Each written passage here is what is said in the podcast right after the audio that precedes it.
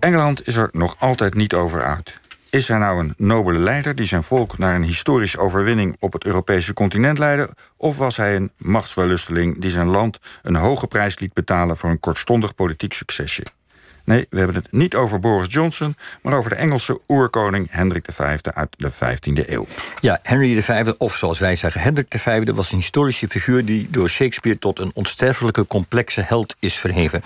En nu is er een Netflix-verfilming, The King, gisteravond voor het eerst te zien, als ik het goed heb. En wij vroegen ons af hoe kijkt Engeland naar deze figuur, naar deze Shakespeare-verfilming in turbulente, turbulente tijden zoals het nu zijn daar. we praten daarover vanuit Oxford aan de lijn met professor Bart van S, Shakespeare-kenner. En hij zit in Oxford. Bart van S, welkom.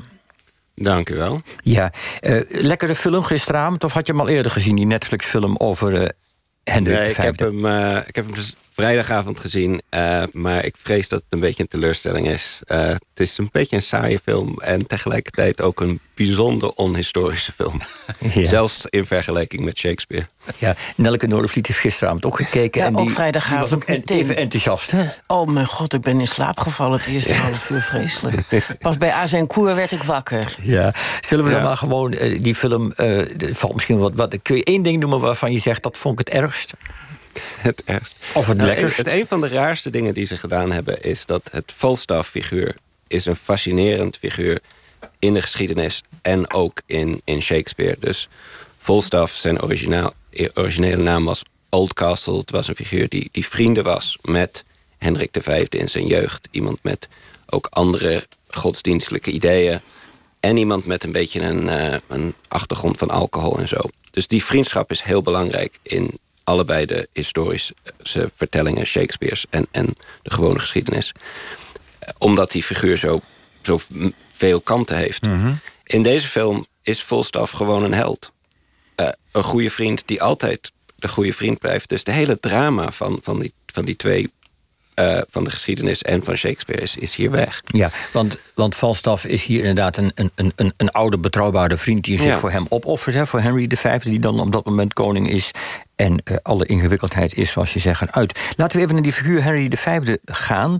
Eh, met name die van Shakespeare. Wat, wat voor een portret sche- schetst Shakespeare van deze man? Dus Shakespeare nam dus al een heel beroemd verhaal. Het verhaal van de overwinning van de Engelsen tegen de Fransen in de Honderdjarige Oorlog. Uh, dat was een overwinning van een hele kleine macht tegen een veel grotere macht. Uh, en dat de Engelse boogschutters speciaal dus tegen het Franse adel wonnen. Dus dat, dat was al een heel beroemd verhaal. Dat is de en er beroemde was slag ook bij Azincourt. Hè? Precies, Ja. ja. En, en er was ook al een, een beroemd toneelstuk voor Shakespeare's tijd. De, The Famous Victories of um, Henry V. Shakespeare heeft daar dus een enorm serie uh, toneelstukken over geschreven. Drie toneelstukken die, die de jeugd van Henry uh, beschrijft. En dan uh, zijn tijd als koning. En, en zijn Henry V is een zeer complex figuur. Hij is een figuur die... Um, hij lijkt alsof hij um, als hij koning wordt, opeens verandert. Opeens een, een wijs iemand wordt. Maar als, als, als jongen heeft hij het daar al over. Dat, dat, dat hij gewoon maar speelt alsof hij uh, um, niet een goede koning zal zijn. Dat, dat hij zo beter aan de macht kan komen. En er is een lezing van zijn acties die gewoon totaal cynisch denkt. -hmm. um, als ik Fran Frankrijk binnenval, uh, dan word ik zelf machtig. En ik gebruik vrienden zoals Volstaf gewoon. Um, en ik, ik, heb altijd het plan om ze Ja. weg te gooien. Ja, en je hebt het nu over het werkelijke verhaal en niet over uh, toneelstukken en films. Nou, ik, allebei zit, zit, zit dat in. Maar Shakespeare heeft het natuurlijk veel mooier in elkaar gezet. Uh, in Shakespeare is het echt heel moeilijk om naar, naar het toneelstuk te luisteren en, en te weten wat Shakespeare erover zegt. Want die, die twee meningen zitten zo dicht bij elkaar. Je bedoelt de mening de- van, van, van de cynische He- Henry V En tegen de, de, de, held. De held, ja. Ja. Laten, we, laten we ook even luisteren naar een eerdere verfilming eh, over van Henry V. Want hij, je kunt er dus een held van maken, maar even zo gemakkelijk kan hij een soort anti-held worden. Hè? Dus je hebt filmen waar Ja. het een heldenepos is en een andere waar het een oor- anti-oorlogspamflet is. Dat vertelde jij overigens zelfs aan ons. En je noemde als voorbeeld van zo'n Henry als held de beroemde verfilming verfilming uit de 44 met Laurence Olivier. En laten we even luisteren naar het moment dat Hendrik zijn troepen toespreekt vlak voor de slag bij Azincourt. We few, we happy few, we band of brothers. For he today that sheds his blood with me shall be my brother, be he ne'er so base. And gentlemen in England now abed shall think themselves accursed they were not here, and hold their manhoods cheap, while any speaks that fought with us upon St. Crispin's Day. Ja, uh, dit was de zogeheten St. Crispin's Day speech. Uh, kan je vertellen, wat is dit voor speech? Hoe luistert men in Engeland daarnaar? Nou, dit is een speech, als je hem volledig luistert... waar heel weinig Engelsen niet een kriebel krijgen van patriotisme. Het, het, is zo simpel, begint het. Uh, gewoon op dat idee van dit is St. Crispin's Day. En langzamerhand komt er het gevoel dat, dat dit een oorlog is... waar de gewone man samenstaat met adel. Dat heel Engeland uh, op deze hele kleine groep mensen... Uh, zal kijken als de helden die, die het land veranderen... En dat idee van, van weinig mensen, we few, we happy few, we band of brothers. Dat is echt een heel belangrijke Engelse mythe. Uh, het soort idee dat, dat Engeland als klein land toch grote dingen kan doen. Um, en, en in 1944 was dat heel sterk natuurlijk um, na de Battle of Britain. Dat idee van, van Engeland als klein land tegen uh, een grote groep. Um, het patriotisme van, van de St. Christmas Day speech past daar perfect in. Ja. En het had, ja, er was al een hele lange geschiedenis. Zelfs, zelfs um, uh, in de Napoleaanse oorlog werd St. Christmas Day gebruikt. Ja, en je vertelde ook dat als je een ander voorbeeld wilt, uh, dat je dan naar de film van Kenneth Branagh moet uit 1989, een paar jaar na de Falklandoorlog. En dan horen we een hele andere Henry V. En we gaan even luisteren naar het moment dat hij de inwoners van een Frans dorpje, die met moord en doodslag, do die worden door hem met moord en doodslag bedreigd als ze zich niet overgeven. Laten we er even naar luisteren. Why, in a moment! Look to see the blind and bloody soldier with foul hand defile the locks of your shrill, shrieking daughters. Your fathers taken by the silver beards and their most reverend heads dashed to the walls. Your naked infants spitted upon pikes, whilst the mad mothers, with their howls confused, do break the clouds. Yeah, is opeens geen held meer, maar een maniak lijkt het wel. Ja, en dat zit dus ook in Shakespeare's versie van het verhaal. Uh, Henry de, Hendrik V is iemand die tijdens de slag van Agincourt... Uh, een heel stel gevangenen heeft uh, vermoord, zou je kunnen zeggen, afgeslacht.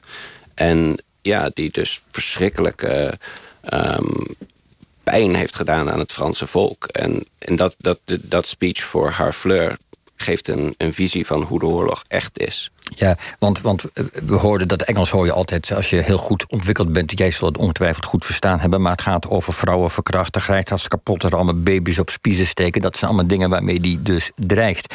Uh, maar laten we dan ook even naar de, de, Henry van nu gaan... van de Netflix-verfilming. Mm. Wij zagen die film en we dachten... wat een eigen tijdse, modern denkende man. Uh, hoe, ja. hoe, hoe wordt die verfilmd? Hij wordt verfilmd ja, als een, een klein jongetje. Timothée Chalamet is, is een raar figuur om te kiezen als uh, Hendrik V. Hendrik V was twee meter lang. Uh, en hij heeft ook, lijkt het gewoon, totaal moderne ideeën van... Uh, dat hij is van het begin af aan iemand die, die geen oorlog wil... en die medelijden heeft ja. met slachtoffers van oorlog. Een, brave Hendrik. Ja. Ja. ja. ja. En het is een heel mager ielmannetje ook, hè, voor, alle, Precies, voor alle duidelijkheid. Ja. Um, als we nu, we maakten in het begin de vergelijking tussen Boris Johnson en Henry V. Uh, is dat geoorloofd? Ja, natuurlijk is dat geoorloofd, maar zie jij ook overeenkomsten? Ja, het is natuurlijk de, de slechte kant van, van dat Engelse patriotisme. Dat, dat het vaak ook gebruikt wordt om het land, wat ik zeker voel, in, in verkeerde richtingen te brengen. En uh, de cynische manier waarop zo iemand als Boris Johnson in de Houses of Parliament spreekt over een surrender act. Als, we, als, als het land niet meegaat met de Europese Unie, dan is dat surrender. Uh, dat die, die taal van oorlog, uh, het komt eigenlijk direct uit die lijn van, van Shakespeare.